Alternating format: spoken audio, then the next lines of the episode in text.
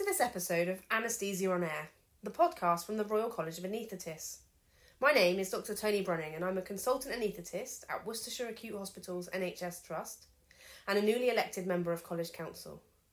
Today, I'm joined by Dr. Lucinda Williams, one of the ST6 trainees in Birmingham School, and we're going to be discussing clinician wellbeing initiatives with a focus on open water and cold water swimming. So, welcome, Lucinda. Please, can we start with you telling us how you got involved in this? Thank you very much for having me. So, I'm the trainee wellbeing lead in our department, and as a group, we decided we want to start to organise some wellbeing initiatives that moved away from traditional socialising events at work, so it didn't take place in pubs and restaurants. This was partly due to changing views um, in alcohol consumption, and partly due to the fact during the pandemic people were less willing to meet up indoors. And within the department, we decided that we would explore different ways of socialising which focus more on ecotherapy. Can you explain what you mean a bit more about ecotherapy? Ecotherapy is the practice of spending time out in nature um, with the intention of boosting your health and well-being. So research in human psychology shows that spending time outdoors is nourishing for us and regular exposure to fractals and natural symmetry can reduce the incidence of anxiety and depression by 60%. Interesting. So, can you talk us through some of the things that you tried to um, arrange as your department? So, we thought the simplest way to in- encourage exposure to nature was by arranging monthly wellbeing walks. We encouraged people to come along and bring their family, their partners, their dogs, and their children, and we set aside time for a decent walk with the option of getting some food together afterwards. And to date, these have been really well attended and have increased in popularity. They combine being outdoors with low intensity exercise and social connectedness, which have all been great for improving well-being in the department. Another thing we've done is arrange a chill swim session. Okay, so what did that involve? Chill is a non-profit organisation that utilises cold water immersion to help treat anxiety and depression. We organised an information session about the benefits and practicalities of cold water swimming, and that was followed by a swim in a local lake. The session took place in November, and the water temperature was already below 10 degrees, so it was a real challenge for people who weren't used to temperatures like that. Great. Um, I'd like to dive a little bit deeper into the topic of the swimming, both the open and the cold water. Um, so you and I have been undertaking this regularly in a lake in Worcestershire, um, and we wrote an article in January's bulletin in which we posed the question Is swimming in a freezing lake the antidote to modern burnout? And I wonder if you could spend a bit of time explaining a bit about the mental health benefits of this activity. Absolutely. So, as well as being a form of ecotherapy that we've already mentioned, cold water swimming can also boost um, dopamine levels and it also combats seasonal affective disorder. Obviously, it involves exercise, and that has hugely positive impacts on our physical and our mental health. Overcoming any reticence and making that decision to actually get into cold water can really boost self esteem and confidence and helps build resilience. And you can't underestimate the value of the social connectedness of the activity and the shared experience of it all. So clearly, there are physical benefits to swimming as a form of exercise, regardless of whether you do that um, indoors or outdoors or in whatever temperature. But are there any advantages that are specific to swimming over other forms of physical activity? Yes, absolutely. The hydrodynamic principles of water are what make swimming a uniquely beneficial form of exercise. Hydrostatic pressure increases venous return and causes displacement of the diaphragm. And the increase in preload and causes an increase in stroke volume of around 35% and a reduction in heart rate. Systemic vascular resistance also decreases due to a decrease in sympathetic tone, and interestingly, these phenomena persist even once you've left the water. But furthermore, the augmented atrial pressures suppress the renin, angiotensin, aldosterone axis, and the changes have been shown to reduce the incidence of both diabetes and obesity. Swimming also improves pulmonary function by improving lung volumes and breathing techniques, and hydrostatic pressures also reduce the work of breathing during expiration.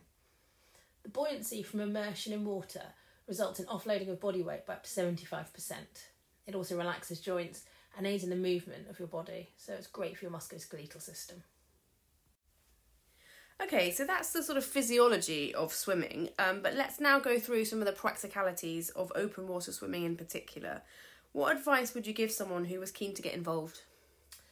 So it's becoming increasingly popular. So there are various places across the UK where you can try open water swimming. I think if you're interested in cold water swimming, it's probably best not to start in the in the really really cold months of winter, so January and February, when the temperature has been as low as kind of below two degrees. We've had. But if you think we started our course in November when the temperature was just under 10 degrees, and that was a more attainable temperature to introduce yourself to cold water swimming. So, a good idea would be to start around then or in the earlier months of spring when the temperature's starting to warm up. I think it's a good idea to do it really regularly and continue as the water temperature drops over the year, and that way you can acclimatise to the cold temperature. Organised activities are a good place to start. It's an activity that we wouldn't recommend you start by going on your own, so uh, solo and unsupervised. A good resource is the Outdoor Swimming Society website, and they've got lots of information on organised events in each area and safe places if you want to go wild swimming. Thank you. So, you mentioned that there's a positive effect from swimming in general, and in particular open water swimming in nature. Um, but moving on to think about cold water swimming, is there any additional benefits that are from the cold water exposure itself? Absolutely. So, cold water um, boosts your dopamine levels by over 500% and it stimulates the release of endorphins. The initial exposure to water is hugely invigorating, but cold water adaptation over time actually results in activation of your parasympathetic nervous system. This modifies your chronic stress response and is associated with a widespread decrease in inflammation. Benefits also include um, an increase in metabolism, improvement in sleep, and it's associated with a natural high. So, what about people who want all of these benefits of the cold exposure, but they don't fancy swimming in a lake? Yeah, there are lots of other options. Outdoor cold water swimming is possible in lidos and pools even throughout the winter months. And ice baths and cold showers are becoming increasingly popular. And that har- they harness the benefits of cold water swimming or cold water exposure from your own home. So, I'd just like to go through a couple of kind of definitions. Um, what's the difference between open water and wild swimming? So open water swimming is swimming anywhere outdoors. So that could be in a lake, in a reservoir, in the sea or a river. And there are lots of open water swimming clubs and activities arranged throughout the UK. Wild swimming means swimming in groups or individually where there's no formal supervision. And is there a set temperature where it becomes cold water swimming? No, there's no set temperature exactly where it becomes cold water swimming, but there is an endurance event called ice swimming. And this is done when the water is below 5 degrees and you can only wear a swimming hat, goggles, and a standard swimsuit. So, kit is an interesting issue in this, isn't it? Um, do you think that a wetsuit's required to partake in this safely? No, not at all. I think when you go swimming in the winter, you see about 50 50 split of people wearing wetsuits and those who aren't. Um, some people wear wetsuits throughout the whole year, and there are some people who swim regularly and they don't even own a wetsuit. The wetsuits do add to your buoyancy, um, but when it comes to cold water swimming, the wetsuit doesn't actually prevent you from getting cold water shock. Um, it does, however, allow you to stay in the water for a bit longer. So if you're keen to swim a really long distance, then a wetsuit can definitely help with that. So, since you've mentioned cold water shock, can you explain a little bit about what this is and also how often it happens? So, cold water shock describes your body's initial response to being immersed in cold water, um, and it involves an initial really large gasp, and that's followed by hyperventilating and an increase in your heart rate and an increase in blood pressure. During this initial period, it can be really difficult to coordinate your breathing and your movements and actually start swimming safely. And for this reason, it's really important that people don't just jump into cold water and start swimming without first acclimatising to the temperature.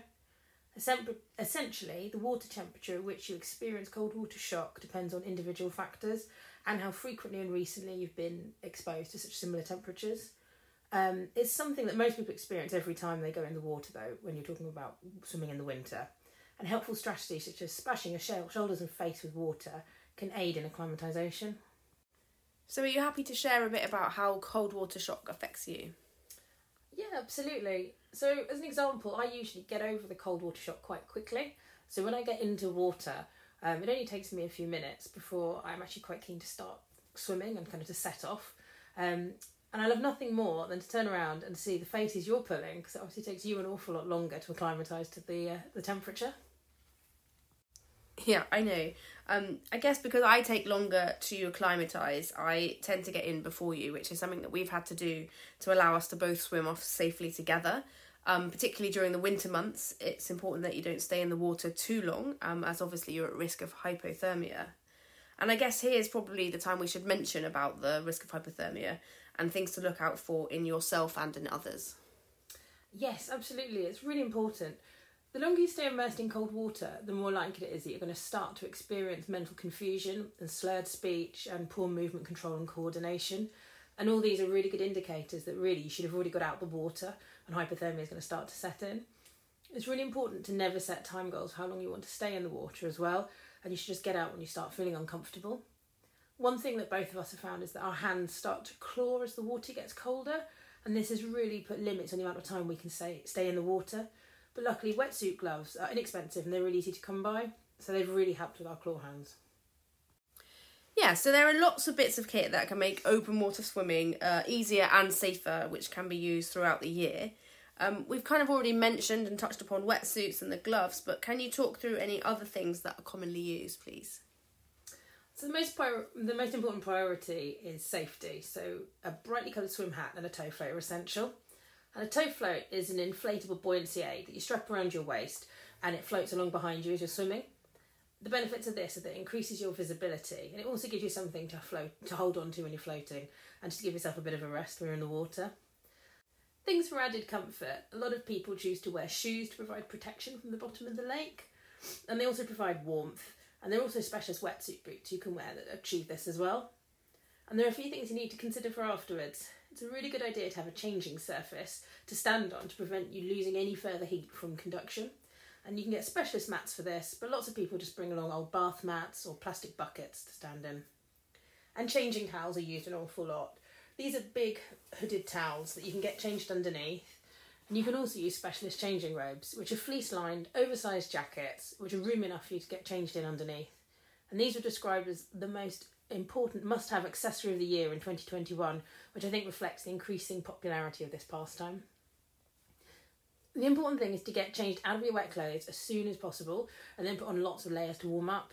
And lots of people bring bobble hats and hot water bottles for afterwards, as the afterdrop can be significant. So, since you mentioned afterdrop, um, can you explain a little bit what you mean by this? Afterdrop is common after swimming in cold water, and it occurs when you get out and you initially feel fine, and then after a while you start to get colder and sometimes start shivering and potentially feeling a bit faint. And this is because after exiting the water, your body continues to cool down for another 20 to 30 minutes. This part can give you a real buzz and a release of endorphins and can be the best part, especially when you're sat around chatting with your friends and you'll start to warm up together. I suppose social connectedness is an important part of all of it, and where we go, it's really not uncommon for there to be 10 or so other anaesthetists from our region also enjoying a swim. So, thank you for your time today, Lucinda. Um, as one final question, I was going to ask if people don't want to join an organised event and they want to try out wild swimming, are there any regulations or considerations for doing that safely? Your priority really has to be safety. So, to get more information, you can look at the Outdoor Swimming um, Society website for recommendations of safe places to swim in your local area. We would recommend trying it first at an organised event though, as it is safer and it's better supervised and don't try it alone, and we wouldn't recommend entering the water anywhere unless you're really confident about the temperature and how safe the area is.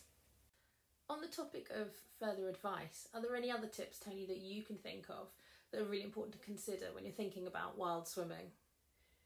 Um, I think from a safety point of view, if you have any known medical conditions, a family history of cardiovascular conditions, that sort of thing, then do consult your doctor before trying it, and that's particularly important for the cold swimming. I think the other thing I say is about uh, sort of staying legal and respecting others. Um, always make your own judgment about whether to access land and water, and obviously don't trespass. Um, in lots of places, uh, sort of swimming rights are based on common law rights of navigation and long established usage. Um, but it's worth making sure that you're kind of confident uh, that you're allowed to be where you're planning to be. And then I guess the final thing would be about sort of water quality um, and sort of safety around that. So if you do have any kind of cuts or wounds, it's important to keep those covered with waterproof plasters um, and try and avoid areas where there's obviously blue or green algae. On the whole, our rivers and lakes are cleaner today than at any time in living memory, um, and there's a sort of grading system from A to C from the Environment Agency, uh, so you can check the water quality of areas of water near you on their website. And then I guess make sure you leave no trace and make sure you take away all your litter, etc. And most importantly, enjoy yourself. Lucinda, thank you so much for your time today to come and talk to us about the wellbeing initiatives and the various aspects of swimming. Um, we're really grateful, so thank you. Thank you. It's been a pleasure talking to you. And thank you to everyone who's been listening to this podcast. Thank you for listening to Anaesthesia on Air from the Royal College of Anaesthetists. Make sure you don't miss out on the latest episodes by clicking subscribe on your favourite podcast platform. Also, if you enjoyed this episode, please make sure you give us a review. It helps others find our podcast. If there is a topic you'd like us to cover or you'd like to feature in the podcast, please email podcast at rcoa.ac.uk. And finally, if you would like to access more podcasts, as well as videos, e learning, webinars, and our programme of events and courses, you can find them all online at rcoa.ac.uk forward slash education. We hope to see you again soon. Please note, all views expressed in this podcast are those of the individuals and not those of the Royal College of Anaesthetists.